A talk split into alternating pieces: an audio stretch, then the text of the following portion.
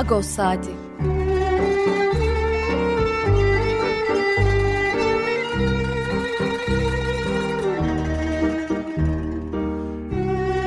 Haftalık Agos gazetesinin penceresinden Türkiye ve dünya gündemi. Agos'un mutfağından haberler, söyleşiler, olaylar.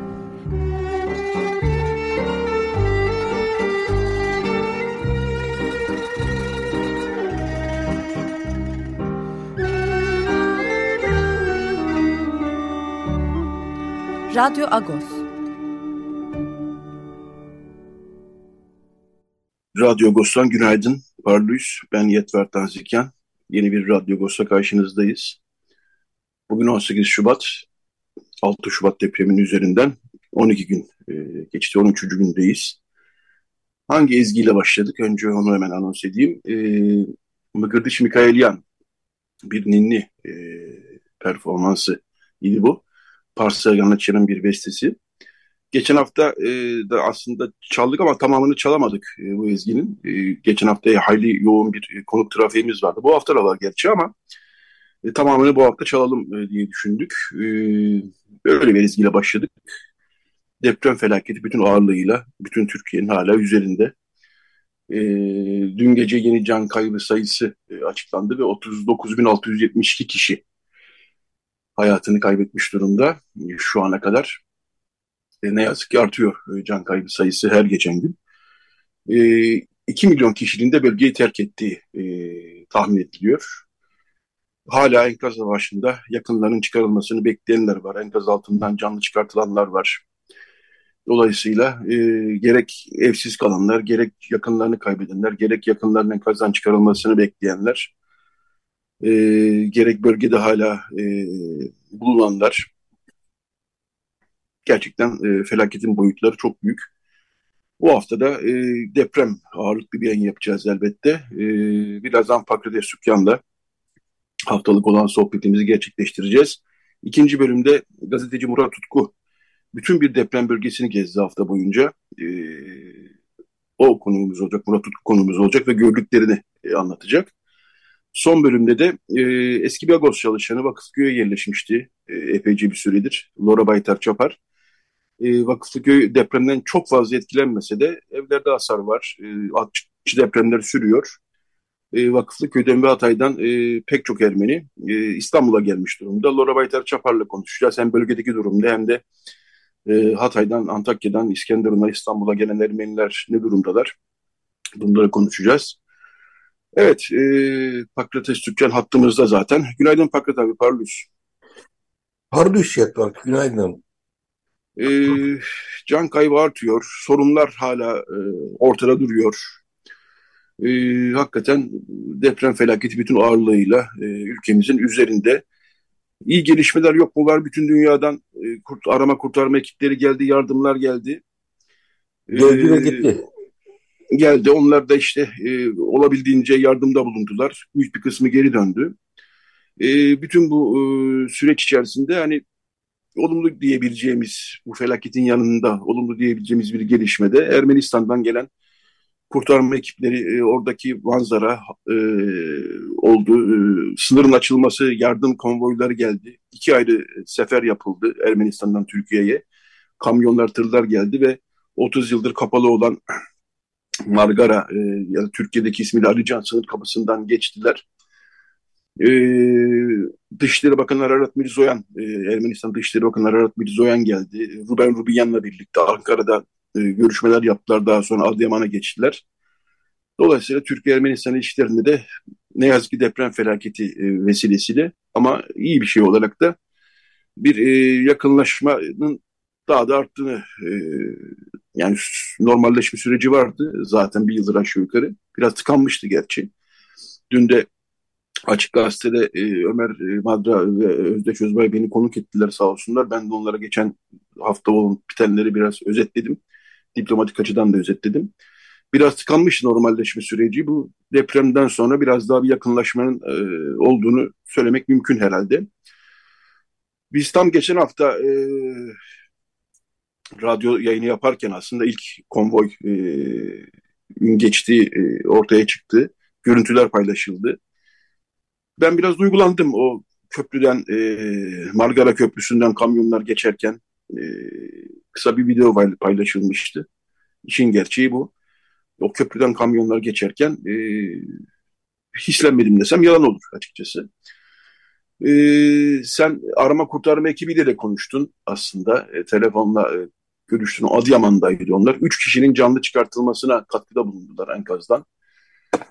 Ne diyorsun Fakret abi? E, başka bir konuda ekleyeceğim bir şey varsa öyle de başlayabilirsin tabii ama. E, şeye Türkiye... değinmek istiyorum Yetvat. Sen dedin ki e, Markara e, sınır kapısı, e, buradan da Alican sınır kapısı.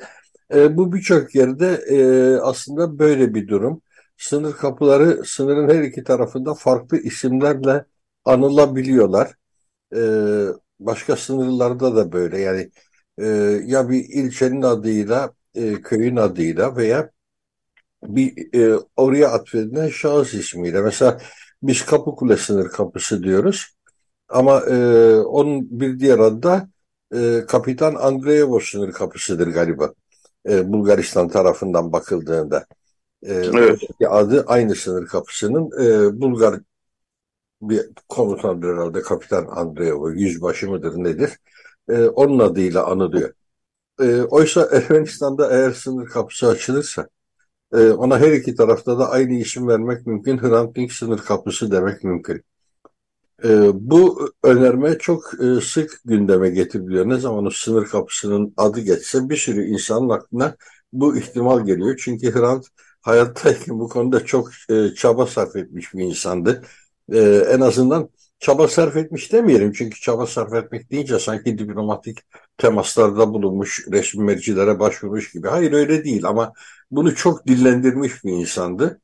E, dostluk kapısı olabilir, şu olabilir, bu olabilir diye.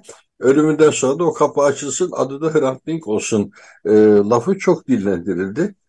Yani hem Türkiye'den hem de Ermenistan'dan çok anlamlı bir şey olabilir ve iki tarafta da aynı isimli bir sınır kapısı olabilir bu ileride. Eğer böyle bir ihtimal varsa, ama ben böyle bir ihtimale yakın olduğumuzu da çok fazla düşünenlerden değilim. Çünkü buna yol açacak şey iki tarafın belirlediği görüşmecilerin temasları olacaktı. Ama o temaslarda, yani Serdar Kılıç ve Ruben Rubinyan'ı kastediyorum, o temaslarda bir ilerleme ne yazık ki sağlanamadı. Defalarca görüştüler, dört beş altı defa belki görüştüler. Şimdi bu vesileyle gene görüştüler. Çünkü biliyorsun Ermenistan Dışişleri Bakanı Ararat Mirzoyan Türkiye'yi ziyaret etti. O ziyaret günlerinde de Serdar Kılıç ve Ruben Rubinyan da açıklamalarda bulundular gene depremle ilgili, deprem yardımıyla ilgili ve ilişkilerle ilgili. Ama hatırlayalım, bu ilişkiler ön koşulsuz şartıyla başlamıştı. Yani ön şartsız diye bir ön şart belirlenmişti. E, ama öyle olmadı. Süreç içerisinde bir kez daha Türkiye e, şartlar üretti. Şartlara bağladı bu görüşmenin devamını. Şu anda da zaten o şartlar bağlamında kilitlenmiş bir e, görüşmelerden bahsediyoruz. Neredeyse kilitlenmiş. Şimdi bir kilitlenme yok ortada ama fiili bir kilitlenme var. Çünkü en sonunda Cumhurbaşkanı Erdoğan e, baklayı çıkardı ağzından. E, bir yandan Zangezur koridorunu şart koşar gibi bir üslup içerisine girdi. Bir yandan da Azerbaycan'la barışı, yani Azerbaycan'dan yeşil ışık alınmadan bu iş yürümeyecek anlamına gelen bir tutumun içerisine girmiş bulunuyoruz. E, o da bende yakın gelecekte önemli bir gelişmeler olacağına dair umut bırakmıyor. Bu tuhaf bir duygu, çünkü Ermenistan'dan bakıldığında e, e, e, Ermenistan Türkiye'ye bir jest yaptı. Şimdi bunun karşılığı şöyle olacak, böyle olacak gibi beklentiler var. Ben hiç o havada değilim. Çünkü e, iki şeyi birbirinden ayrı tutuyorum aslında. E, bir tarafta diplomatik bir ilişkiler meselesi var. Bir tarafta da insani yardım. İnsani yardımın herhangi bir beklentiyle paralellendirilmesi e, bana doğru da gelmiyor zaten. Fakat diğer yandan biliyoruz ki ülkelere eğer ihtiyaç duyarlarsa bu bağlantıyı çok kolay yapabilirler. Ama biz şunu da gördük. Türk e, Ermenistan'ın Türkiye'ye yaptığı yardım e, Türkiye'deki medya tarafından olabildiğince görünmez kılınmaya çalışıldı. Biz burada e, farklı ülkelerin kurtarma ekiplerinin e, marifetlerine tanık olduk. Ermenistan'ı hiç görmedik. E, kurtarma çalışmalarında veya yardım faaliyetlerinde Ermenistan'ın anıldığına istisnai olarak çok nadir rastladık. Hemen hemen hiç rastlamadık demek de neredeyse mümkün birçok kanal için. Bütün bunlar bende e, beklentiyi yaratmanın çok gerisinde bir duruma yol açıyor. Ermenistan üstüne düşen vazifeyi yaptı. Böyle bir zamanda ne yapılması gerekiyorsa, özellikle de komşu ülke olarak ne yapılması gerekiyorsa onu yaptı, ama her şey bundan ibaret. Türkiye'de buna karşılık resmi anlamda nasıl bir yanıt vermesi gerekiyorsa onları yerine getirdi. İşte olsun Çavuşoğlu'nun açıklamaları, olsun o insanların sahada çalışmalarındaki e, temasları e, bunu da gösterdi. Ama her şey bundan ibaret. Bundan daha büyük beklentiler e, anlamsız geliyor bana. Evet, ama yine de e, Rubinyan döndük Adıyaman'da yaptığı açıklamada şunları söyledi. E, Ankara'dan sonra Adıyaman'daki Ermenistan ana kurtarma ekibini ziyaret ettiler. E, artık dedi Margara e, Arican, e, Arican e, Margara Arican sınır kapısının üzerinde yoğunlaştık dedi. Çünkü yani yakın zamandaki depremden önce sınır kapısını açacağız, hangi kapıyı açacağız daha belli değil havası vardı. E, ortaya çıktı ki o kapı gayet işler durumda. Artık o kapı üzerine çalışacağız. Hatta turizm sezonu başlamadan önce üçüncü ülke vatandaşlarına e, kara sınırının açılması için de çalışmaları hızlandırdık dediler. Yani orada bir şeyler olacak gibi gözüküyor. E, ben bir şey, e, bütün bunların yanı sıra bir gelişme dikkat çekiciydi. E, sen de kendi Twitter hesabından paylaştın. E, tam Ermenistan Arama Kurtarma Ekibi burada çalışırken, Adıyaman'da çalışırken Azerbaycan medyasında bir haber çıkmış, çıktı. Çıkmış daha doğrusu, biz sonradan öğrendik. İşte Ee, orada kurtarma ekibinden iki kişi gözaltına alınmış diye yalan bir haber çıktı. Yani bir de şöyle bir durum ortaya çıkıyor ki yani Türkiye-Ermenistan yakınlaştıkça Azerbaycan'da buradan bir rahatsızlık duyulduğunu anlıyorum ben bütün. Yani bu yalan haberin üretilmesinden. Düşünebiliyor musunuz? Bu haberden bir gün sonra Serdar Kılıç'a gitti. Özel temsilci Adıyaman'a gitti. Rubinyan'la birlikte ekibi ziyaret ettiler yani. Böyle bir ortam varken Azerbaycan medyasında bu haberlerin çıkması, e, Azerbaycan'ın bundan rahatsız olduğu e, tahmin ediyorduk zaten, ama somut bir göstergesi oldu. Ne dersin? E, o haber aslında medya derken e, sosyal medyada, Telegram hesaplarında çıktı ve e, çok da vahim bir şey. Bir de habere beni de referans gösterdiler. Yani e, güya o haberin kaynağı benim Anadolu Ajansı'na verdiğim bir açıklama olarak sunuldu. Oysa ben ne Anadolu Ajansı'na bir açıklamada bulundum, ne böyle bir mevzudan haberim var. Nitekim bunun fake bir haber olduğu da çok çabuk anlaşıldı. Öyle iki tane kurtarma ekibinden iki kişinin gözaltına alındığı, bilmem ne polis tarafından gözaltına alındı. Bunların hepsi e, fake. O fake'in üstüne sos olarak bir de benim adımı koydular. Pakırda Sükyan'ın e, Anadolu Ajansı'na verdiği habere göre, bilgiye göre. Bütünüyle temelsiz bir e, sosyal medya paylaşımıydı o. Telegram hesapları üzerinden yapılan bir paylaşım. E, ama bunlar ne kadar planlı bir şeydir, ne kadar spontan bir şeydir, ne kadar troll faaliyetidir, bunu kestirmek çok da mümkün değil. Ama tabii ki bu yakınlaşmadan rahatsız olan Azeriler vardır, bu yakınlaşmadan rahatsız olan Türkiye'liler vardır, bu yakınlaşmadan rahatsız olan Ermenistanlılar veya Ermeni diasporası mensupları vardır. Bunlar çok doğal şeyler aslında. Herkes bir pencereden bakıyor bu işlere. Kendi bulunduğu alandan, kendi bakış açısından bakıyor. Ve ona göre de bir değerlendirmede bulunuyor. Elinden de gelirse sabotajda da bulunacaktır. Önemli olan burada yöneticilerin, iktidarların, yetki sahibi olanların alacağı tutumdur. Evet, yine de bütün bu olup bitenlerden biraz iyi şeyler düşünmek mümkün diye düşünüyorum ben e, açıkçası. Zaman ne gösterir? E, bunları bilemeyiz açıkçası. Ama e, dediğim gibi bir yakınlaşma söz konusu. E, Ermenistan Arama Kurtarma Ekibi de e, gerek sana yaptığı açıklamada, gerekse e, arkadaşımız Murat Tezer oraya gitti e, geçen hafta. Onlarla görüştü. Onlara yaptıkları açıklamada e, iyi karşılandıklarını Adıyaman halkı tarafından e, söylediler. E, orada iyi bir ortam olduğunu, dostça bir atmosfer olduğunu söylediler. Bütün arama kurtarma ekipleri için geçerli bu zaten. E, böyle de bir durum olduğunu buradan e, söylemek lazım. Benim bir küçük bir not e, iletmem e, isterim. Bir taraftan da bu Kuzey Kıbrıs'taki e, isyan ve öfke havasını takip ediyorum. Bütün bu, evet, otuz dokuz bin, kırk bin kayıp var. Bu kayıplar içerisinde bir grup kayıp var ki e, hem Türkiye'de hem Kuzey Kıbrıs'ta büyük bir acı yarattı, öfke yarattı. Adıyaman'da İsiyas Otel'in enkazında Kuzey Kıbrıs'tan gelen on dört on altı yaşlarındaki genç voleybolcular enkazın altına kaldılar ve kurtarılamadılar.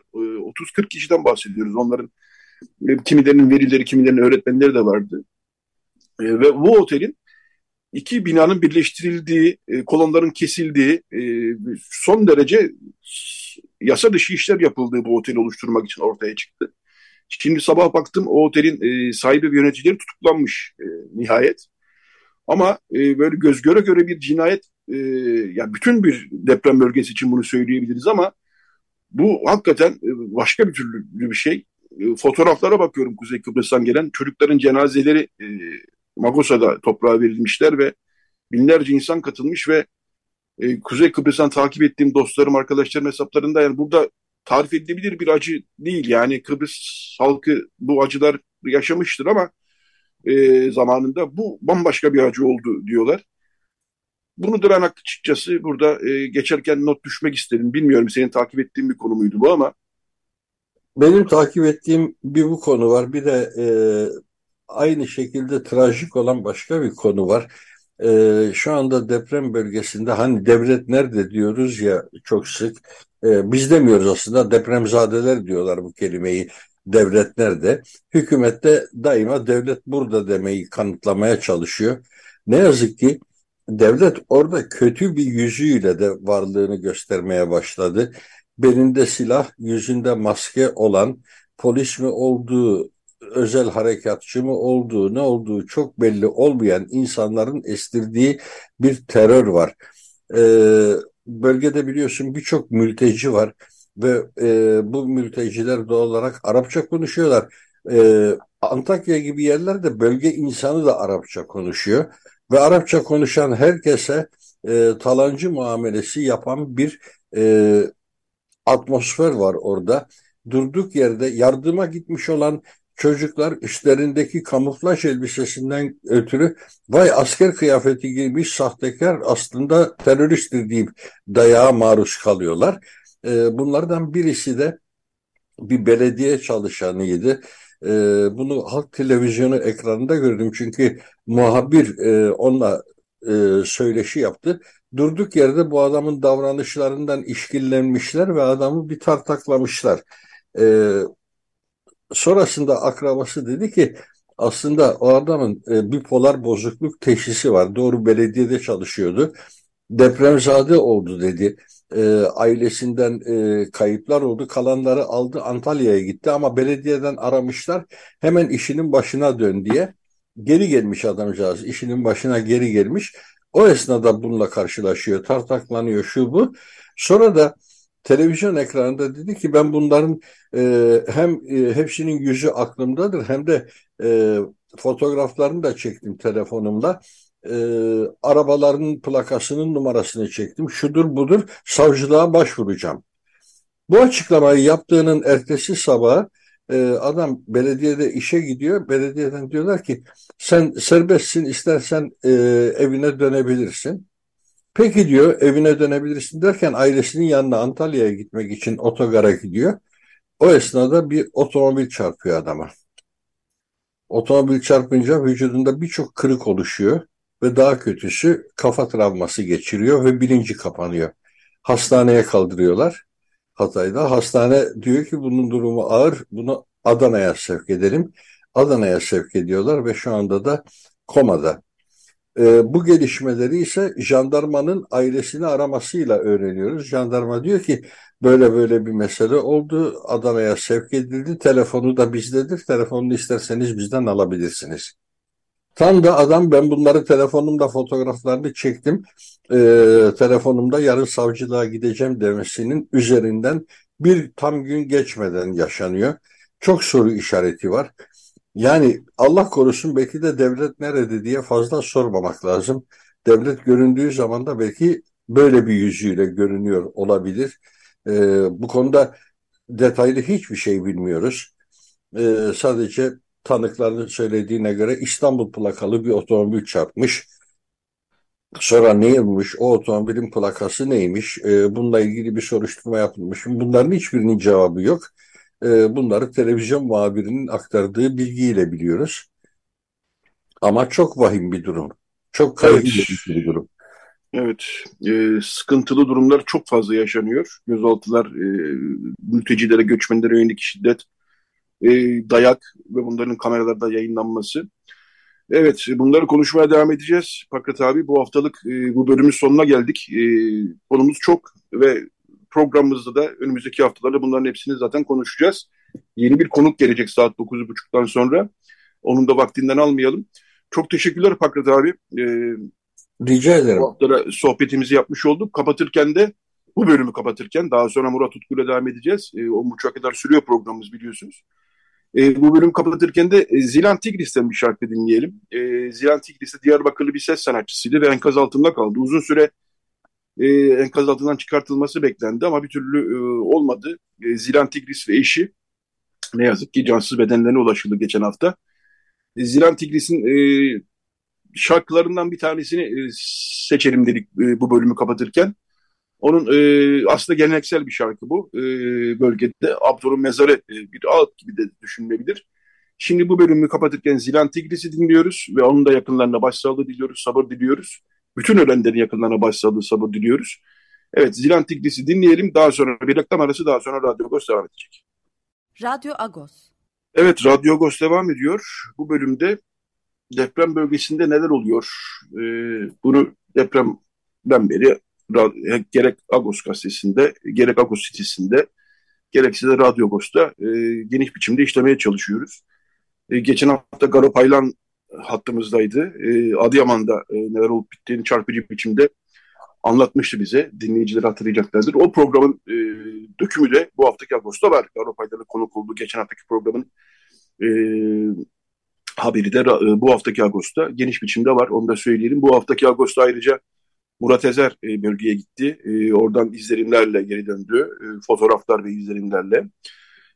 Ayrıca enfeksiyon uzmanı Profesör Doktor Esin Davutoğlu Şenol'la bir röportajımız var bu haftaki Ağustos'ta. O da salgın hastalık riskine dikkat çekiyor geniş biçim, önemli biçimde. Bu haftaki Ağustos'ta yine her zamanki gibi ağırlıklı olarak, daha doğrusu bu hafta e, deprem sonrasında olduğu gibi yine depremle ilgili gelişmelere e, odaklanmış vaziyette. Ayrıca Ermeni toplumundan kayıpları da e, vardı. Onları da e, haberleştirmiş, şu, haberleştiriyoruz düzenli olarak. E, cenazeler oldu. Malatya'daki e, hayatını kaybedenler toprağa verildi. İstanbul'dan bir e, din adamı oraya gitti. E, Karalina Kap e, O da Adıyaman'da yakalanmıştı depreme. Aslında Kolombiyalı kendisi ama Ermeni bir ailenin e, gelini olmuştu ve e, tur rehberiydi. O da e, Adıyaman'da ne yazık ki yakalandı depreme. Onun da salı günü cenazesi vardı. Geniş bir katılım olduğu cenazeye de. Herkese e, tekrar buradan başsağlığı diliyoruz. Ailelere sabır diliyoruz. Evet, e, gazeteci Murat Tutku e, uzun birkaç gündür, epeyce bir süredir daha doğrusu, neredeyse bütün deprem bölgesini E, gezdi e, yanında ekibiyle birlikte, e, başka gazetecilerle birlikte ve e, birçok şeye tanık oldu. E, günaydın Murat, hoş geldin yayınımıza. Günaydın Yetvart, teşekkür ediyorum, iyi yayınlar. Teşekkürler. E, seninle konuştuğumuzda e, birkaç kenti gezmiştin. En son Adana ve Osmaniye'yi gezip daha sonra e, İstanbul'a dönmek üzereydin ki dün gece döndün. E, Tabii her kentin hikayesi sanıyorum farklı ama e, bu, bizim buradan bildiğimiz kadarıyla bilhassa Maraş, Adıyaman ve Hatay'da büyük bir yıkımdan bahsediyoruz. Büyük can kaybından bahsediyoruz. E, Gaziantep, Adana, Osmaniye'de de tabii kayıplar var, yıkımlar var, Diyarbakır'da da. E, hangi kentlere gittin, öyle başlayalım istersen. E, önce hemen Adana'ya gittik. Adana'dan... E... bir gece kaldıktan sonra Adana'da oradaki e, kayıpları, oradaki enkaz kaldırma çalışmalarını e, tamamladıktan, görüntüledikten ve bunu haberleştirdikten hemen sonra da e, Hatay'a doğru yola çıktık. E, ama Hatay'a giderken de önce İskenderun'a uğradık. E, İskenderun'daki çalışmamızın ardından da e, Hatay'a gittik ve Hatay'da e, aslında bu depremin nelere yol açtığını, nelere yol açmış olabileceğini ve bundan sonra o depremin yedi nokta yedi ve yedi nokta altı büyüklüğündeki iki depremin bu kentlerde, dediğim gibi bilhassa da Hatay'da nasıl sonuçlar doğurduğunu e, izledik, yerinde gördük e, ve e, Hatay'dan sonra da yine bütün bölgeyi tek tek dolaşarak Osmaniye e, ve e, İskenderun'da yine devam ettik çalışmaya. Ama ben hemen şunu söyleyeyim, e, Hatay'dan daha ileri, yani daha e, Kuzeydoğu'ya doğru, Maraş'a doğru, e, Gaziantep'e doğru henüz gitmedim. E, sanıyorum daha sonraki çalışmalarımızda orada olma şansım olacak. En azından haberleştirmek, insanların bu e, yakarışlarını, şu karşı karşıya kaldıkları durumla ilgili olarak e, isyanlarını bir biçimde iletebilmek, kamuoyuna bu konuyla ilgili sağlıklı mesajlar verebilmek ve bilgiler verebilmek açısından e, zannediyorum bundan sonraki turumuzda e, diğer e, deprem bölgesinin diğer kısmı olacak. E, Murat Tutku, ben e, bölgeye gitmiş kimle konuşursam e, şunu söylüyorlar, ya bundan önceki hiçbir şeye benzemiyor. Anlatılabilir gibi değil aslında. E, yani gerek yıkım, gerekse oradaki kargaşa, karmaşa, gerekse insanların yaşadıkları e, anlatılabilir gibi değil e, diye çok duydum gerçekten. E, yani biz buradan görüntülerle, işte haberlerle e, anlamaya çalışıyoruz. İşte gelenlerle, oradan e, dönenlerle konuşarak ne olduğunu anlamaya çalışıyoruz ama e, şöyle bir hisse kapıldım. Ne kadar anlatsak ve anlamaya çalışsak olmayacak galiba. Çünkü çok büyük bir yıkımdan bahsediyoruz. Sanki e, bilmiyorum sen e, neler söylersin, yani öyle başlayalım istersen. E, ekip arkadaşım Burcu Karakaş'la birlikte e, gezdik bütün e, deprem bölgesini, sözünü ettiğim şehirleri e, beraberdik bütün süreçte. Şunu söyleyeyim, e, o e, hissiyatı ne kadar verebilirim bilemiyorum. Çünkü pek mümkün değil. O ilk an, örneğin Hatay'a girdiğimizde kendi kendimiz de yaşadığımız o e, his o kadar o kadar büyük bir çaresizlik ki Yetvart. E, Hatay'ı daha önce defalarca gördüm, da, defalarca gittim, haber yaptım, arkadaşlarım var, ziyarete gittim. E, çok yakın İstanbul'da arkadaşlarımın aileleri orada yaşıyorlar, e, onları da tanırım, bilirim. E, dolayısıyla onlar için henüz yola çıkmadan zaten çok endişe etmiştim falan ama Hatay'a girince ben ne yaşadığımızı anladım. Oradaki insanların neyle karşı karşıya kaldığını anladım. Hani bazı haller vardır, bazı e, böyle çaresiz kaldığımız durumlar vardır ve o çaresiz kaldığımız durumlarda böyle bir an bir an nefes almakta güçlük çekeriz ya, hani böyle derin nefes alma ihtiyacı duyarız ama olmaz. Hani tarif edebiliyor muyum bilmiyorum ama ben Hatay'a evet. gittim. de gördüğüm, kente dair, insanlara dair gördüğüm şey oydu. O çaresizlik hali, o insanların çaresizliğini e, tarif bile edemiyorum. Ya bu benim kendi yaşadıklarım, en azından bireysel olarak Hatay'ı ilk gördüğümde neyle karşı karşıya olduğumu anlamaya çalışma aşaması içerisinde. E, girdik... E, Bütün yollar yıkık, bütün binalar neredeyse yıkık. Hatay merkezde, e, Antakya'da e, olağanüstü bir e, çaresizlik durumu var. İnsanlar çok ciddi şekilde kendilerine ne yapacaklarını e, bir biçimde anlatmaya çalışıyorlar ama hani size de anlatmaya çalışıyorlar. Bunun içerisinden nasıl çıkacaklarını kimse bilmiyor. Evet, yıkım çok büyük, evet deprem çok büyük. yedi nokta yedi ve yedi nokta altı büyüklüğünde üst üste aynı gün içerisinde iki deprem e, hiç kolay değil. Ancak bu gün itibariyle artık bu insanların hala o nefesleri bile kesen, e, o büyük telaşı yaratan çaresizliğini e, tarif etmek zor. Şunu söyleyeyim e, Yetvart, e, şehre girerken e, sağlı sollu havaalanından Antakya'ya doğru giderken e, çok sayıda bina yıkık.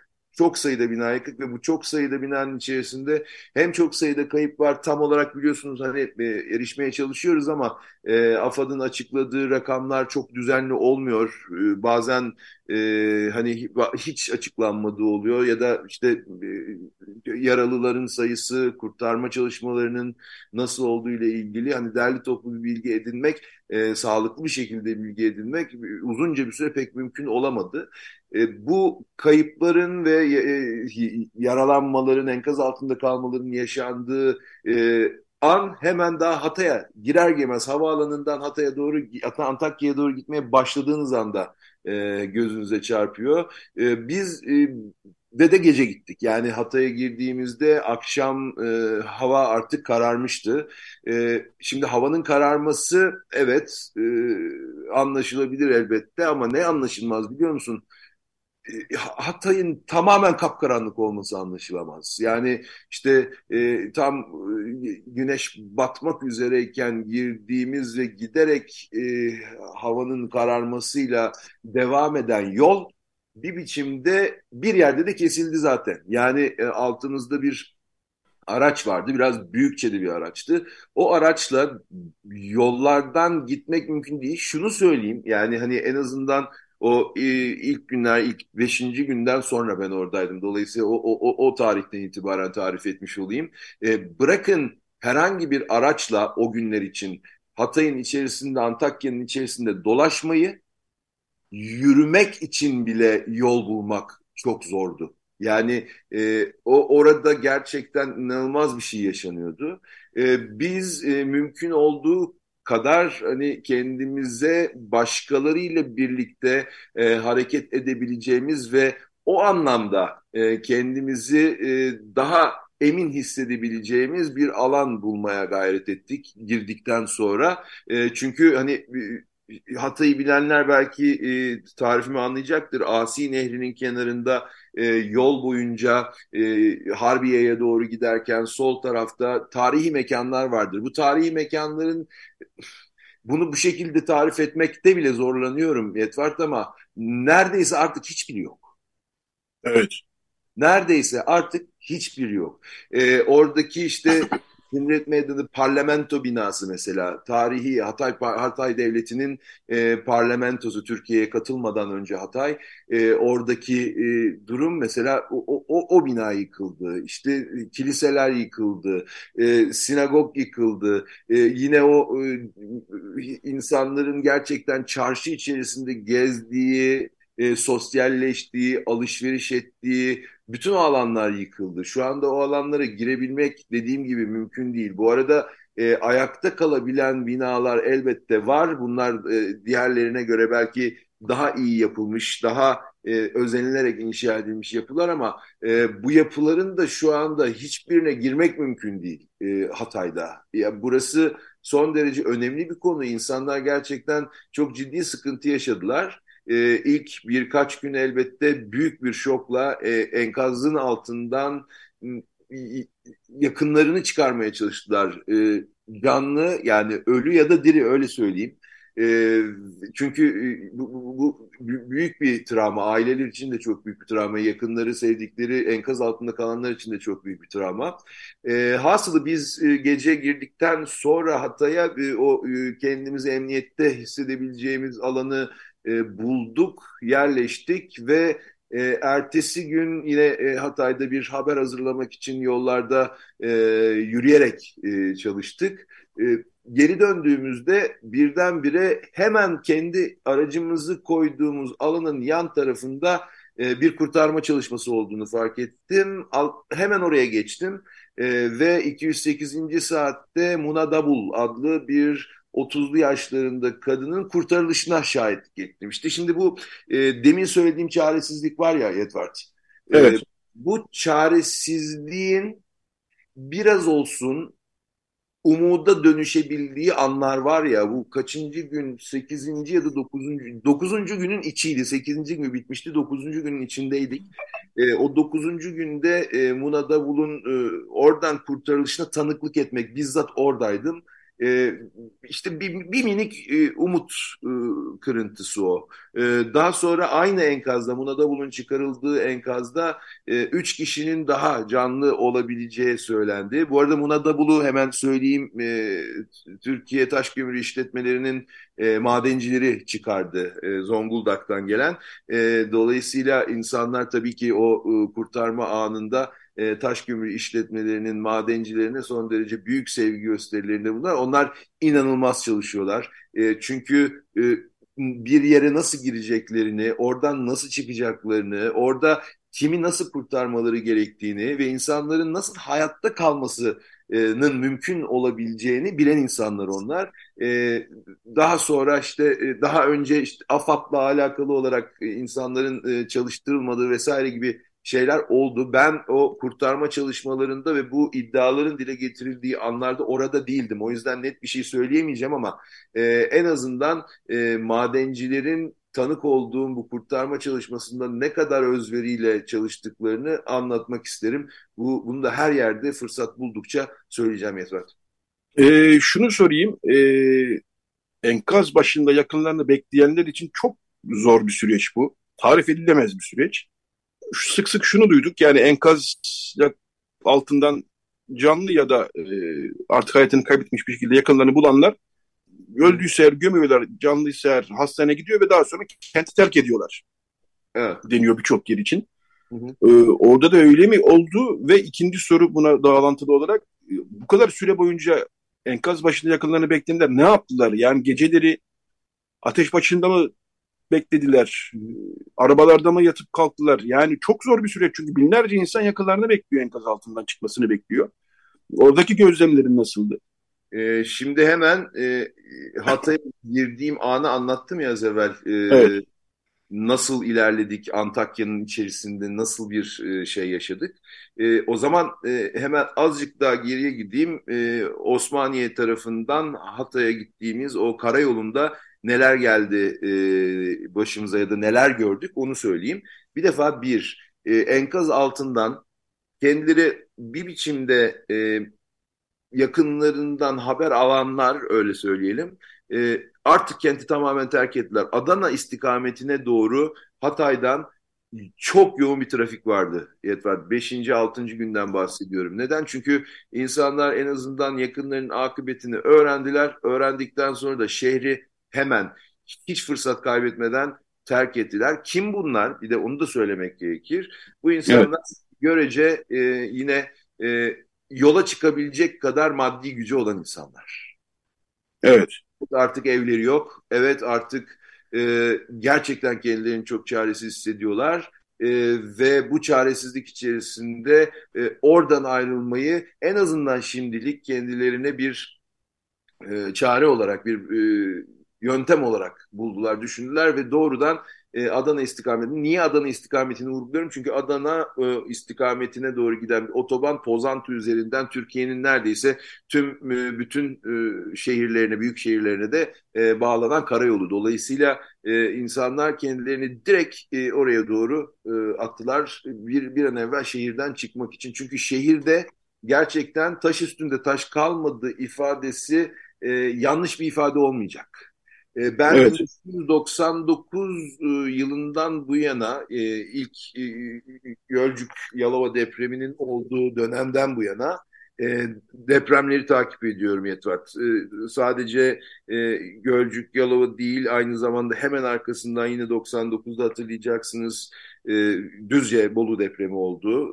Çok uzun zaman geçirdim. Hem Yalova, Düzce ve Bolu'da. Hem daha sonra iki bin beş yılında Pakistan'da Muzafferabad'da yine çok büyük, yedi nokta dörttü yanlış hatırlamıyorsam, bir deprem olmuştu. O depremi de gittim ve Pakistan'da ilk anından itibaren yaklaşık bir buçuk ay neler yaşanacak orada diye takip ettim. Daha sonra Van depreminde tesadüfen Van'daydım. Yani deprem olduğu anda da Van'daydım çünkü bir haber çalışması için orada bulunuyorduk. Dolayısıyla depremi orada yaşadım. Evet. Bütün bunları düşündüğümde e, ve bugüne gelip baktığımda e, gördüğüm şey aslında ötekilerden çok farklı. Çünkü bir defa bir, ilk e, yardım meselesi, ilk yardımların ya da ilk müdahalenin diyelim buna. Evet, ilk müdahalenin e, yapılabilmesi e, inanılmaz büyük bir koordinasyon, koordinasyonsuzluk nedeniyle e, gerçekleşemedi. Dolayısıyla insanlar öncelikle kendilerini e, tamamen yalnız bırakılmış hissiyatında, hissiyatının içinde buldular. Bu son derece önemli. Ee, enkaz başında çok sayıda o trafiği anlattım, işte dışarı çıkmak istediği insanlar, gitmek istediler, evet. Çünkü yaşanacak gibi değildi. Enkaz başındakiler için de aynı şey geçerli. Onlar da enkazın başında e, bir hani e, bir, bir, bir sıcak çorba hani nereden bulabiliriz diye düşündüler ama hani enkazdan da ayrılamadılar. Bunu e, Kızılay eskiden sağlardı, artık e, sağlamıyor, sağlayamıyor. Yani sistem e, Kızılay'ı çünkü e, AFAD denilen kurumun içerisine bir unsur olarak gitti. Anlatabildim mi? Anlıyor. Evet. Dolayısıyla orada öyle bir sıkıntı oldu. E, ve e, evet, gerçekten de yaşadıkları şey e, hiç kolay değil. Hala orada olanlar var. Orada olanlar kimler? Az evvel söylediğim gibi kent yoksulları, derin yoksullar. O derin yoksullar içinde e, oluşturulan çadır kentler, e, bu hani gözünüzde eski Kızılay'ın hani e, devasa ya da ordunun bir şekilde kurduğu o devasa çadır kentler gelmesin. Minik minik minik minik çeşitli parkların içerisinde e, çadır kentler kuruldu. E, şimdi yavaş yavaş biraz daha artıyor ama o kadar geç kalındı ki Yetvart, insanlar çok ciddi E, acılarının yanı sıra ve kendi yaşadıkları travmanın yanı sıra e, bir de deprem sonrası bu müdahalenin gecikmesiyle ilgili çok ciddi sıkıntılar yaşıyorlar e, ve umuyorum bir an evvel çözülür. Bir şey daha söyleyeyim hemen hızlıca, öyle toparlayayım. Tabii tabii. Dersen, e, bölgede dediğim gibi yani devlet kuruluşlarını çok fazla e, görmek mümkün değil. Mesela Antakya'nın içerisinde e, bazı alanlar dışında çok fazla. Kim var buralarda? Sivil toplum var. Sivil toplum işte toplumun çeşitli kesimlerinden örgütlenerek oraya gelmiş insanlar. E, bir şekilde hani biz de mesela durdurulduk, polis durdurdu. Bu yardım aracı mı dedi. Bizimki biraz büyükçe bir araç olduğu için e, bize hani bunu sordular. Yardım mı diyorsunuz? Hayır, biz bu aracı başka haber amaçlı olarak kullanıyoruz dedik. Geçebildik. Bütün araçlar durduruluyor, tek tek aranıyor. En azından bizim gözlemimiz bu şekilde. Ve içeriye işte yardım malzemesi taşıyan araçlar doğrudan sokulmuyor. Siz kendiniz yapamıyorsunuz. AFAD'a yönlendiriliyorsunuz. Bunu AFAD'ın nasıl dağıttığıyla alakalı şüpheler de işte orada devreye giriyor. Köylere de gittik Yetvart. E, köylerde evet. De şunu soracağım. E, birkaç dakikamız kaldı ama e, iki sorum var. Önce şunu sorayım. Yardım konusunda çok kafalar karışık Batı illerinde. Yapalım mı? Ne gönderelim? Şimdi çadır ve soba. Geçen hafta konuştuğumuzda en büyük ihtiyaçlar bunlardı. Hı hı. Çünkü geceleri hakikaten çok soğuk ve kalacak yer yok insanların, işte orada kalanlar için ve kaldığınızı farz edelim. Nasıl ısınacaksınız? Elektrikli soba mümkün değil. Çadır ve soba e, deniyordu. Fakat e, bunun yanı sıra iç çamaşırı, pet, e, işte mont, çorap e, söylendi. E, gıda çok fazla geldi. E, yapmayın e, şimdilik. Daha sonra yaparsınız e, belki dendi ama senin gördüğün kadarıyla e, neler lazım gibi gözüküyor. Ee, senin söylediklerin sorunun içinde e, geçirdiğin tüm malzemelere ihtiyaç var. Çadıra çok ihtiyaç var. E, dediğim gibi Hatay'a, köylere de gittik. O köylerde gördüğümüz şey tamamen bir e, sahipsizlik. Çünkü insanlar e, bir evlerine giremiyorlar. Zaten yıkıntı halinde o evler. İki, e, çadır e, ulaştırılmamış. İlk üç gün oraya gıda vesaire gönderilmiş köylere vesaire ama e, onun dışında herhangi bir kimse gelip de e, devlet kurumlarından bahsediyorum. Hani e, bir ihtiyacınız var mı diye sormamış. Dolayısıyla oraya şu anda barınmaları için çadır gönderilmemiş. Bunu istiyorlar birine. Bunu, bunu haberleştirdik de aynı zamanda biz Deutsche Welle için. E, aynı şekilde e, bir e, orada ısıtma ihtiyacı var. Şimdi bu ısıtma ihtiyacı senin de işaret ettiğin gibi nasıl çözülecek? Elektrikle çözülmesi mümkün değil. Hatay'da elektrik yok zaten. Dol- yani hiç yok. Dolayısıyla e, oraya ısıtma için gönderilecek şey e, katalitik soba. Benim gözlemim ve daha önceki tecrübelerim bana bunu gösteriyor. Deprem bölgelerinde yaşadıklarım. E, katalitik soba, yani tüplü sobalar e, oraya getirilecek ve çadırlar kurulduktan sonra içinde insanlar ısınabilecekler ama E dedim ya, bunu çadırın içinde yapmanız lazım. E birçok yerde çadır yok. İnsanlar bu noktada çok son derece e, mağdur durumdalar. Kendilerini de çok çaresiz hissediyorlar. E, ve o, o bir şeyi yapamama hissinin insanların yüzünde yaşadıkları bütün o deprem travmasının ardından bıraktığı izleri görmek gerçekten sizde de bir e, travma, çaresizlik, o demin sözünü ettiğim nefesin gitmesi, kesilmesi hali var ya, ona benzer bir his yaratıyor Etmen. Evet, e, son bir iki dakikamızda da e, şunu hatırlayalım. Eşin Çiğdem Mater Utku e, gizli denetçi tutuklularından, e, Mücella Yapıcı ile Mimarlar Odası'ndan, o da tutuklu, e, biliniyordur tahmin ediyorum. Onunla bir röportaj yaptı e, ve ikisinin de e, aslında e, hem Mücella Yapıcı'nın hem Çiğdem Mater Utku'nun da hem Tayfun Kahraman'ın da ve Can Atalay'ın da tabii ki diğer birinci tutukluların da e, özgürlüklerine sahip olsalar da neler yapabileceklerini de e, şu an e, hayal edebiliyorum. Ve içeride e, onlar tabii ne yapabiliriz diye didiniyorlar bir taraftan. E, Çiğdem Mater Utku'nun da Mücella Yapıcı ile yaptığı bir röportaj vardı. Oldu daha doğrusu. O da bu hafta, bugünlerde Biyanet'te yayınlandı. Dün daha doğrusu yayınlandı. Onu da hatırlatmış olalım ve Çiğdem neler yapıyor haber alabildiğin kadar. O bölgedeydin gerçi ama bir iki cümleyle onu da anlatırsan sevinirim. Çiğdem de Mücella da bu konuya daha önce de çok kafa yormuş insanlar. Van depremi sırasında, daha önce Gölcük depremi sırasında, E, Bolu Düzce depremlerinde e, ve diğer e, kentlerde, köylerde ya da alanlarda yaşanan depremlerde her ikisi de aktif olarak çalışmışlardı. Ben Çiğdem adına konuşayım tabii. Çiğdem de e, nasıl kampanyalarla insanlara nasıl e, efektif olarak, verimli olarak yardım ulaştırılması gerektiğini çok iyi bilen birisi. Dolayısıyla o, o depremlerde e, olağanüstü bir çalışma ortaya koymuştu. Bunu da söyleyeyim tabii, yani sadece e, Tayfun, Mücella, Mücella abla ve e, Çiğdem değil, aynı zamanda e, Osman Bey, Osman Bey'i de unutmamak lazım. Osman Bey evet. Organize olan Osman Kavala'dan bahsediyorum Osman Bey derken. Osman Kavala da son derece e, bu meseleyi e, gayet iyi organize edebilen, e, bu organizasyona çok iyi destek sağlayabilen ve gerçekten de e, nereye, ne zaman, nasıl müdahale etmesi gerektiğini bilen bir insan. Dolayısıyla şimdi şunu söyleyeyim tam da bu noktada. Çiğdem'in yazısını e, bizi dinleyenler daha sonra okurlarsa, yazısını derken Mücella e, Yapıcı'yla yaptığı söyleşiyi okurlarsa, orada da görecekler zaten ne kadar derinlemesine bilgi sahibi olduğunu Mücella Yapıcı'nın ve bu konuda e, bu bilgilerin iyi organize edilmesi halinde nasıl bir bölgeye destek sağlanabileceğini herkes o söyleşiyi okursa e, anlayabilecek. Evet, Çiğdem e, do- bütün bunları yapamadığı için kendisini hem çok o kapatılmışlık hissinde değil, çünkü hep diri duruyorlar, ayakta duruyorlar diye anlatıyorum ya, o, o, o hali bir biçimde bu sefer daha çok yaşadığını hissediyorum.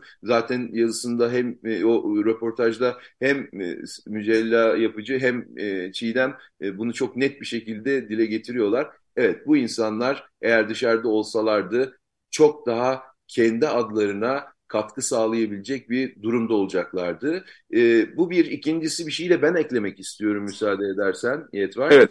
E, bir kişi her şeyin kahramanı olamaz. Dolayısıyla bir kişinin o her şeyin kahramanı olma çabası, her şeyi kendine bağlı hale getirme çabası. Bu anlamda bunu yaparken de sivil toplumu ortadan kaldırma çabası. Sivil toplumu ortadan kaldırırken sivil toplum temsilcilerini, sivil toplum gönüllülerini bir biçimde böyle e, e, hapsetme çabası işte ortaya nasıl sonuçlar çıkarıyor? Aslında bize e, bu anlamda da yaşadığımız üst üste aynı gün içerisinde çok büyük deprem e, net bir şekilde gösteriyor. E, sokaklarda insanlar yardım ararken yardım araçlarının yardım yerlerine, ihtiyaç sahiplerine ulaşılamadığı, ulaştırılamadığını, enkazların daha sekizinci günden itibaren bazı bölgelerde kaldırılmaya başlandığını, arama kurtarma çalışmalarının kesildiğini görüyoruz, gözlemliyoruz. Hepimizin göz önünde oldu bunlar. Dolayısıyla evet, bir biçimde Çiğdem'in Mücella Yapıcı ile yaptığı bu söyleşi o kadar çok şey söylüyor ki e, herkese tavsiye ediyorum. Biyanet'te de e, bunu okumaları mümkün. Aynı zamanda sosyal medya hesaplarında Biyanet'in de e, görebilirler insanlar linklerini. Tıklasınlar, bir okusunlar. Çok önemli olduğunu düşünüyorum. Evet, söylediğin çok önemliydi. Bir kişi her şeyin kahramanı olamaz. E, Yani ne kastettiğim çok belli. Evet. Keşke tek adam rejiminin aksaklıklarını böyle şekilde, bu şekilde görmeseydik. Ee, keşke. keşke.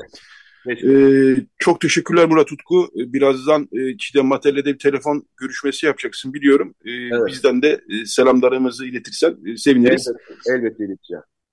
Murat Tutku konuğumuzdu, gazeteci.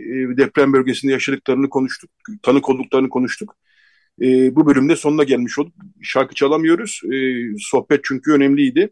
Şimdi çok teşekkürler Murat. Kolay gelsin sana diyorum. Çok sağ ol, çok sağ ol Yetvart. İyi yayınlar diliyorum. Teşekkürler. Evet, şimdi hemen bir reklam arası verelim. Daha sonra Radyo Agos, Lora Baytar Çapar'la devam edecek. Radyo Agos.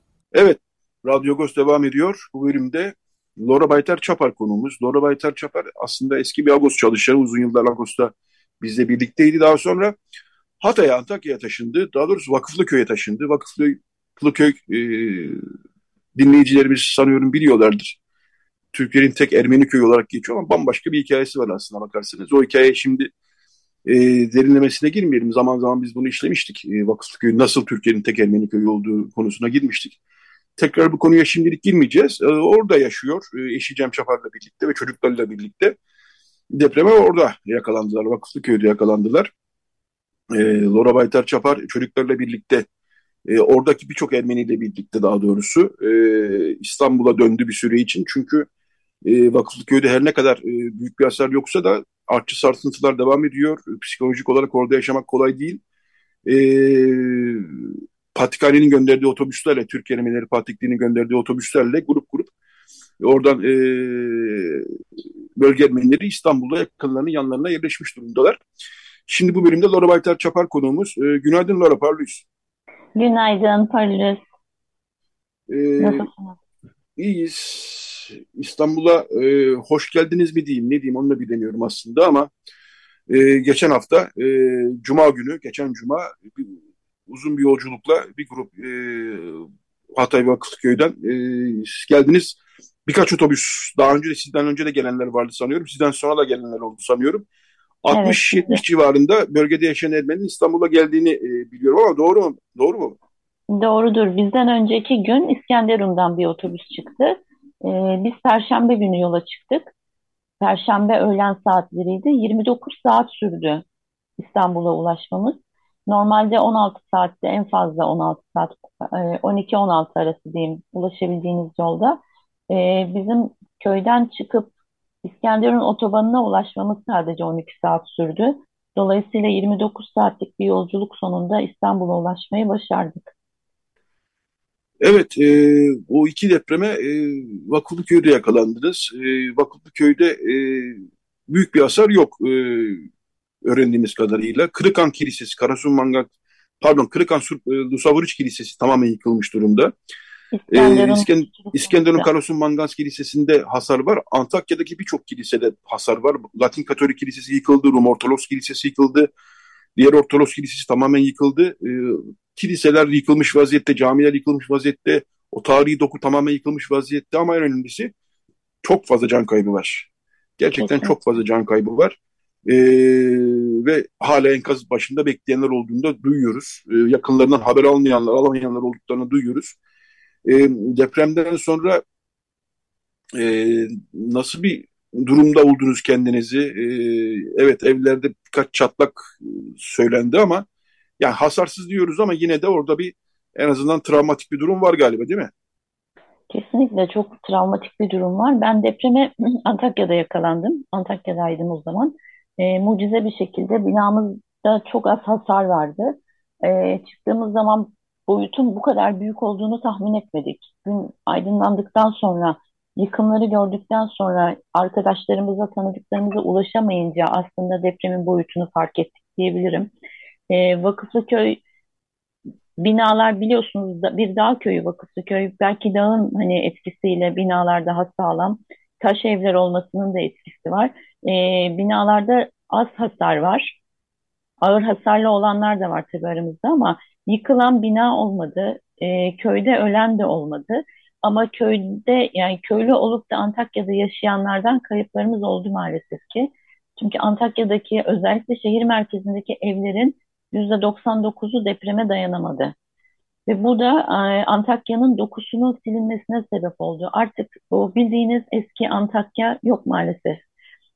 Yani Antakya'nın tarihi, Antakya'nın kültürü, Antakya'nın her şeyi yok oldu. Yani bir şehir yok şu anda. Evet, çok hakikaten e, büyük bir felaketle karşı karşıyayız. E, şunu da ben duyuyorum. E, eşin Cem Çapar'ın Samandağ'da yanılmıyorsam bir veteriner e, kliniği vardı. O yıkıldı. E, Samandağ'da büyük bir, yani Antakya'da evet büyük bir yıkım var. İskenderun'da büyük bir yıkım var. Kahramanmaraş, Adıyaman'da büyük bir yıkım var tabii ama bu bölümde Antakya'yı konuşuyoruz. Samandağ'da da büyük bir yıkım olduğunu öğreniyoruz. Ee, sen e, inerken, e, giderken Samandağ'dan geçtiniz mi? Oraları görebildin mi? Ee, Antakya'nın evet. Yanı sıra. Şöyle anlatayım. Biz depremden çıktığımız anda ilk işimiz e, köye gitmek oldu. Çünkü köyde yakınlarımıza ulaşamıyorduk ve ulaşmamız gerekiyordu. E, direkt gittiğimiz zaman orada bir şey olmadığını gördük ama yol boyunca yıkımın e, büyüklüğünü fark ettik ve zaten Samandağ'ın içinden geçmeden köye ulaşamıyorsunuz. Biliyorum, Samandağ, evet. Samandağ harap olmuştu. Yani binalar yollara dökülmüş. Yolları tabii ki haliyle binalar kapamıştı, yıkıntılar kapamıştı. Bu şekilde biz köye ulaştık ve e, köye gidene kadar aslında Samandağ'ın ne kadar yıkılmış olduğunu görmüş olduk biz. Ee, peki e, yani yolun ne kadar uzun sürdüğünü e, az evvel söylemiştin. Bu yolun uzun sürmesinin sebepleri e, yıkıntıların, enkazların herhalde yolları kapatması ve öyle tahmin ediyorum ki çok fazla sanıyorum oradan çıkmaya çalışan var. Ee, az evvel Murat Tutku da yayında bahsetti. Ee, yani maddi durumu e, Antakya, Hatay için e, yani orayı terk edebilecek durumda olanların hepsi e, terk ediyordu dedi. Senin o anlamda gözlemlerin nasıldı? Evet, yani insanlar hızlı bir şekilde kaçmaya ve kendilerine güvenli yerler bulmaya çalıştılar haklı olarak. Genelde tabii yer değiştirenler de vardı ve o günlerde benim geçen hafta buraya ulaşmaya çalıştığım günlerde yardım tırları çok fazlaydı. Ee, enkazlar, sağlı sollu yolun iki tarafında enkazlar vardı. Ee, kurtarma şeyleri, vinçler, e, işte bu tarz e, iş makineleri de vardı. Ayrıca ambulans, ben hayatımda bu kadar çok ambulans sesini duyduğum bir zamanı hatırlamıyorum. Yani sürekli ambulanslar geçmeye çalışıyordu, yol açılmaya çalışıyordu. Yani bunlar trafiği etkilemişti aslında. Ee, şehirden çıkıp gidenler dediniz. Burada ben şunu da söylemek isterim. Ee, bana da çok söyleyenler olmuştu. Yani bana ulaşan herkes gel hemen buraya, İstanbul'a gel diyordu. Ama benim tek başıma kalkıp gelebilecek kafam yoktu. Hani Patrikhane bu konuda bize çok destek oldu. Ee, bize otobüs gönderdi ve biz hep birlikte hareket etme fırsatı bulduk. Bu şekilde köyden biz yirmi altı kişi çıkıp İstanbul'a geldik. Genellikle çocuklar ve anneler şeklinde geldik diyebilirim. Ee, yaşlılar vardı aramızda. Erkekler köyde kalmayı tercih etti. Ee, sonuçta geri dönmeyi planlıyoruz tabii ki. Burada kalmak değil hedefimiz. Evet, e, Hatay'dan, e, İskenderun'dan, Antakya'dan, e, Vakıflıköy'den... E, gelenler e, yani üç ayrı grup diye biliyorum ben ama e, herkes sanıyorum bir akrabasının yanına yerleşmiş oldu. E, zaten sen İstanbullusun bir anlamda ama hı hı. İstanbullu olmayanlar da burada sanıyorum bir barınma sorunu e, yok diye biliyorum. E, yanlış mı diyorum? Yok, genelde İstanbul'la bağlantılı olanlar var. Mesela benim gibi e, Vakıflıköy'e sonradan İstanbul'a gelmiş olan gelinler var. Onlar da benim gibi ailelerinin yanlarına geldiler. E, ya da ne bileyim işte burada kızı var, burada işte oğlu var, onun yanına gelenler oldu. Bir şekilde hani hep İstanbul Vakıflı şeyi vardır zaten. Hani bir bir bağlantı, bağlantı. vardır. Yani kopuk değildir ya Vakıflı İstanbul'da. Evet. Onun etkisi oldu. Ama Antakya'daki arkadaşlarımız çoğunlukla Mersin'e ya da Ankara'ya gittiler mesela. İstanbul'a gelen e, çok daha fazla yoktu. An- Ankara ve Mersin, özellikle Mersin çok kalabalıklaştı bu anlamda. Ama bizim cemaat adına İstanbul tercih edildi diyebilirim. Evet, e, Antakya'da kalanlarla e, var mı temas içinde olduğun, e, hala orada kalan var mı?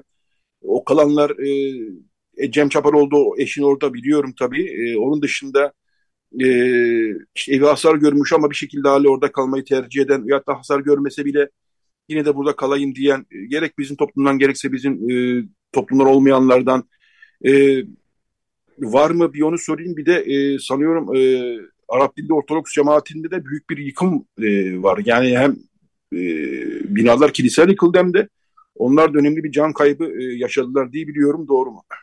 Ee, şöyle söyleyeyim, Antakya merkezli olanlar gerçekten yaşadı. Özellikle yani binalar tamamen hani o, o, e, bu kültürün yaşadığı bölgelerdeki evler yıkıldı. E, kiliseler yıkıldı. Can kaybı da oldu. Can kaybı da oldu tabii ki. Olmamasına imkan yok zaten. E, onlar da daha çok Mersin civarına yerleştiler. İstanbul değil de daha çok Mersin'e gittiler diye biliyorum. Ee, Antakya'da şey e, bitti. Ezan Çan Hazan denir. Bilir misiniz Antakya'nın? Evet. Bu, bu bitti sanki. Ee, kilise, Antakya'daki o e, Ortodoks Kilisesi, Patrikhane sıfatını taşıyan Ortodoks Kilisesi yıkıldı. Havra yıkıldı. Havra'nın, e, Antakya Musevi Havrası'nın üyeleri yok. Oranın işte cemaat başkanı Şaol abimiz vardı. Şaol Cenidioğlu. O da eşiyle birlikte vefat etti. Ee, aynı şekilde Habibi Neccar Camisi yıkıldı. yedinci yüzyıl yapısı. Yani Antakya'ya Antakya yapan her şey maalesef ki yok oldu. Evet, yani bir Antakyalı olarak hakikaten e, hislerini anlamaya çalışıyorum ama anlamak da zor. Çünkü sen orada yaşıyorsun ve oradaki, yani biz bir kere geliyoruz, iki kere geliyoruz. Ara sıra gelip gidiyoruz ve gidiyorduk ve hayran kalıp geri dönüyorduk ama orada yaşayanlar için çok daha büyük bir travma evet. Bu. Bunu e, anlayabiliyorum. E, anlamaya çalışıyorum daha doğrusu. Anlamak, hayal etmek, e, kendi içinde yaşamak tabii sizin kadar mümkün değil. E, ama e, sanki çok büyük bir travma e, sürecek gibi gözüküyor. İnşallah tabii e, nasıl derler, bir şekilde atlatırız bunu hep beraber ama kolay yani kolay da atlatılacak bir travma değil galiba. İnşallah. Şöyle söyleyeyim. Evim yıkılmadı çok şükür, ayakta. Ee, eve gider miyim? Girebilir miyim? Belki şimdi giremem ama birkaç ay sonra tabii ki unutuyorsunuz. Yani insanın aklı her şeyi unutuyor. Yani mutlaka girebilecek duruma gelirim ama o şehir kalır mı? O şehir duruyor mu? Orası muamma. Çünkü gittiğiniz zaman sadece evde yaşamıyorsunuz. Yani bir şehirde yaşıyorsunuz. Bir e, Bir ortak alan var, bir ortak kültür var. Bunlar kalmadı. Evet, e, Garo Paylan da e, geçen hafta Hatay'a gitti, Antakya'ya gitti. O da e, oradan yaptığı, verdiği röportajlarda buradaki çok kültürlü dokunun kaybolması riskiyle karşı karşıyayız e, dedi. E, yani evet, kırk bin kişi toplamda on kentte hayatını kaybetmiş durumda. Canlar e, gidiyor. E, doku bunun yanı sıra ikinci planda kalıyor gibi gözükebilir ama insan yaşadığı şehirle bir insan, insan hafızasıyla bir insan. Yani insanlar o hafızayı aldığınız zaman çok büyük bir kısmını almış oluyorsunuz hayatının. Dolayısıyla bu e, binalara, şehre e, vurgu yapmamızın sebebi biraz böyle. Çünkü evet. Türkiye zaten hafızasız bir toplum. E, o kent hiç olmazsa insanlar o hafızayı veriyordu. Şimdi bu, bunu kaybetme riskiyle karşı karşıyayız. Bu hakikaten çok Ee, bir taraftan da e, trajik bir durum söylenebilir. Şunu soracağım sana e, Lora Baytar. E, çocuklar peki e, nasıl etkilendiler bütün bu tra- e, travmadan, trajediden? E, bazen bir şey söylemezler ama içlerinde fırtınalara kopar aslında çocukların. Dışarı belki belli etmezler. E, senin bu anlamda hem kendi çocuklarının hem de etrafta gördüklerinde e, nasıl başa çıkıyorlar bütün bu sıkıntıyla, trajediyle diyeyim? Başa çıkıyormuş gibi gözüküyorlar sanırım ama içlerinden ne geçtiğine inan ben de anlayamıyorum. Ee, içe dönüyorlar çoğu zaman. Daha sessizleşiyorlar. Mesela ev, e, İstanbul'a gelmeyi çok severler ve İstanbul'da gezmeyi çok severler benim çocuklarım ama bu sefer hep evde kalmak istiyorlar. Hep bir, e, bir arada olma şeyimiz var. E, neredeyse lavaboya bile bir, bir, birlikte gitmek istiyorlar. Hani hiç ayrı bir şey yapmak istemiyorlar. Böyle bir değişik bir psikolojiye girdiler. Haklı olarak tabii ki hepimizde oluştu bu. Ama onun dışında e, çocuklara yansımalarını sanırım zaman içinde göreceğiz. Çünkü şu an ben e, bir şey göremiyorum. İçe döndüklerini fark ediyorum. Ama içlerinden ne geçiyor? Bunu anlayabilmek çok zor. Evet, yani sizin ruh haliniz de tabii önemli. Ee, yani siz iyi olmalısınız, çocuklara da iyi ol, görünebilirsiniz. Ben tabii uzaktan şimdi böyle dışarıdan gazel okuyor gibi olmayayım ama e, İstanbul'a gelen diğer e, toplum üyelerinin e, ruh halleri nasıl? E, yani tekrar e, herkes dönmek istiyordur mutlaka ama biraz daha burada kalalım mı yoksa hem bir hafta sonra geri dönelim mi? E, nasıl e, atmosfer? Ee, şöyle ki çocuğu olmayanlar dönmek istiyor tabii haliyle ama çocuklarımızın okul sorunu var. Maalesef e, okul yok yani şu an için deprem bölgesinde okul yok. Benim çocuklarımın e, gittiği okul ayakta sağlam ama e, kamu binaları olarak kullanılıyor bazı sağlam okullar ve zaten de öğretmenlerimiz yok, arkadaşları yok. E, öğretmenlerimizin bir kısmını maalesef ki kaybettik. E, Olanlar da başka şehirlere gittiler. Aynı şekilde arkadaşları da öyle. Herkes kendine güvenli bir yer arayışına girdi haliyle. Ee, yani bu dönem çok net ki o bölgede okul sorunu yaşanıyor. Biz de dolayısıyla gitmek istesek de burada kalmak zorundayız. Çünkü çocuklarımızın eğitimini düşünüyoruz. Ee, şimdi ben kızlarımı buradaki bir okula yazdırmak durumundayım ki bu dönem eğitim olarak geri kalmasınlar diye. Ee, benim gibi çocuklu anneler maalesef ki dönemeyecek ama çocuğu olmayan e, ya da ne bileyim daha bireysel olanlar, dönmek isteyenler tabii ki dönüyorlar. Sonuçta evet. Orada e, bir çadır kent kurulmuş durumda. Bazı yerlere çadırlar kuruldu. E, köyde halk üçe bölündü deprem anından itibaren. E, bir kısım e, köy kahvesinin içinde bir oluşturulan bir alanda e, geceledi, sabahladı diyeyim.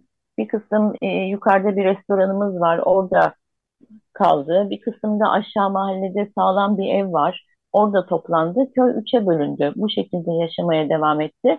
E, şimdilerde artık sağlam olan evlere belki girilmeye başlanacak. Sağlam olmayan evlerin önünde çadırlar kuruldu. Yani biraz daha hayat normalleşmeye başlıyor diyebilirim. Hani dönmek isteyenler de bu şartlar dahilinde tabii dönebiliyorlar. Vakıflıköy için söylüyorsun bunları tabii. Evet, Vakıflıköy için söylüyorum. Evet, e, son birkaç dakikamız aslında. E, Patrikhanede bir toplantı yapıldı. E, Salı günü e, yanlış hatırlamıyorsam. Evet. E, Hatay'dan, İskenderun'dan, Vakıflıköy'den gelenlerle e, buluşuldu. Patrik Maşalyan da onlarla sohbet etti biraz. E, yardım Hı-hı. faaliyetleri de sürüyor bir taraftan. Bunu da söylemek lazım. Patrikhanede hem bütün toplum için hem de orada zor durumdan Ermeni toplumu için yardım evet. faaliyetleri hem gerek parasal evet. gerekse aynı anlamda yardım faaliyetleri sürüyor. Humval'da bir çalışma var. Onu da e, buradan e, söyleyelim. E, bölge için bir e, yardım çalışmalarında senin önereceğin hani şöyle bir şey de yapılabilir diyeceğin bir şey var mı? Ee, benim en büyük yardım, yapılabilecek en büyük yardım bu evlerin onarılması süreciyle ilgili olacaktır. Çünkü hani az hasarlı evlerde bile onarım isteyecek şey durumlar var. Ve bunlar bir an önce yapılırsa hayat normalleşecek diye düşünüyorum. Evet, çok güzel yardımlar ulaştı. Ben oradayken de gelen yardımlar vardı. Burada da tanık oluyorum yardımlara. Çok e, güzel bir organiz- organizasyon, bu Patrikhane Sosyal Yardım Kolu'nun yaptıkları. Çok örgütlü çalıştılar, çok profesyonelce gitti diyebilirim bu süreç. E, çok teşekkür ediyorum bu işte bütün emeği geçenlere. Hepimiz adına söylüyorum. Ee, bunlar tabii ilk etapta yapılabilecek yardımlardı. İkinci etapta bu insanlar evlerine nasıl girebilir? Psikolojik destek olabilir. Ee, işte ne bileyim hani mimari açıdan destek olabilir. İnsanların evlerini onarmasına maddi açıdan destek olabilir. Ne bileyim, bir sürü şey yapılabilir diye düşünüyorum bunların dışında. Evet, e, Vakıflıköy'den, e, Vakıflıköy Ermeni toplumundan Lora Baytar Çapar konuğumuzdu. Hem oradaki atmosferi hem buradaki atmosferi e, aktardı bize. Çünkü altmış yetmiş civarında e, Ermeni toplumundan kişi İstanbul'a gelmiş durumda. E, hem de Antakya'nın genelindeki durumu, Samandağ'daki durumu, Hatay'daki genel durumu bize anlattı Lora Baytar Çapar. E, çok teşekkürler e, Lora. E, eklemek istediğin bir şey varsa e, ekleyebilirsin. Ben teşekkür ederim. Şimdi altmış yetmiş civarı diyoruz ya. E, bunun evet. İskenderun'la birlikte olduğunu vurgulamak isterim. Çünkü sadece Vakıfköy değil. Hı-hı. Sadece vakıfı değil, biz vakıfıdan yirmi altı kişi olarak yola çıktık. Bunlardan iki tanesi, iki kişi şeydi, e, Antoine Ahbari'miz vardı vefat eden. Onun akrabaları evet. Cenaze için gelmişti. Onlar geri döndü. Yani biz yirmi dört kişiydik aslında vakıflıdan çıkan ve bunun altısı çocuk, biri bebekti. Evet, evet. Bu şekilde sayıyı vurgulamak isterim. Yani e, gelenler çoğunlukla Hı-hı. çocuklar ve kadınlar olarak geldi. Evet. Kolaylıklar diliyorum. Çok teşekkür ederim. Umarım çok sağ olun. E, kolay kolay kapanacak bir yara değil ama umarım e, kişisel anlamda, çocuklar anlamında en azından, onların daha az etkilenmesi anlamında e, biraz daha e, kolay kapanır bu yaralar diye e, temenni ediyoruz. Herkese İnşallah. Kolaylıklar diliyoruz. Çok teşekkürler Lora Baytar Çapar yayına katıldığın için. Ben teşekkür ederim. Görüşmek dileğiyle. Hoşçakalın. Teşekkürler. Görüşmek dileğiyle. Evet, bu vesileyle e, bütün on kentte de e, hayatını kaybeden e, kırk bine yakın insana rahmet diliyoruz. Yakınlarına sabır diliyoruz. E, hala enkaz başında yakınlarını bekleyenler ya da haber almayı bekleyenlere geçmiş olsun ve kolaylıklar diliyoruz. E, aşağı yukarı e, bir buçuk saat boyunca e, birçok farklı yönünü konuşmaya çalıştık deprem felaketinin. Evet, e, artık e, yayının sonuna geldik. Bu haftalık Radyo Agos'tan bu kadar. E, Rejide Andegriçku yardımcı oldu. Kapanışı e, Artyom Manukyan'ın bir performansıyla, cello sanatçısı Ermenistan'da. E, iki bin yirmi iki Hrant Dink ödüllerinde de bir performansını dinlemiştik. O performansı e, yani dönemin ruhuna uygun, anlamına uygun e, diye düşündüğüm bir ezgi bu. Performans bu. Artyom Manukyan'la yapalım. Radyo Agos'tan bu haftalık bu kadar. Haftaya görüşmek ümidiyle dileyelim. dileyelim.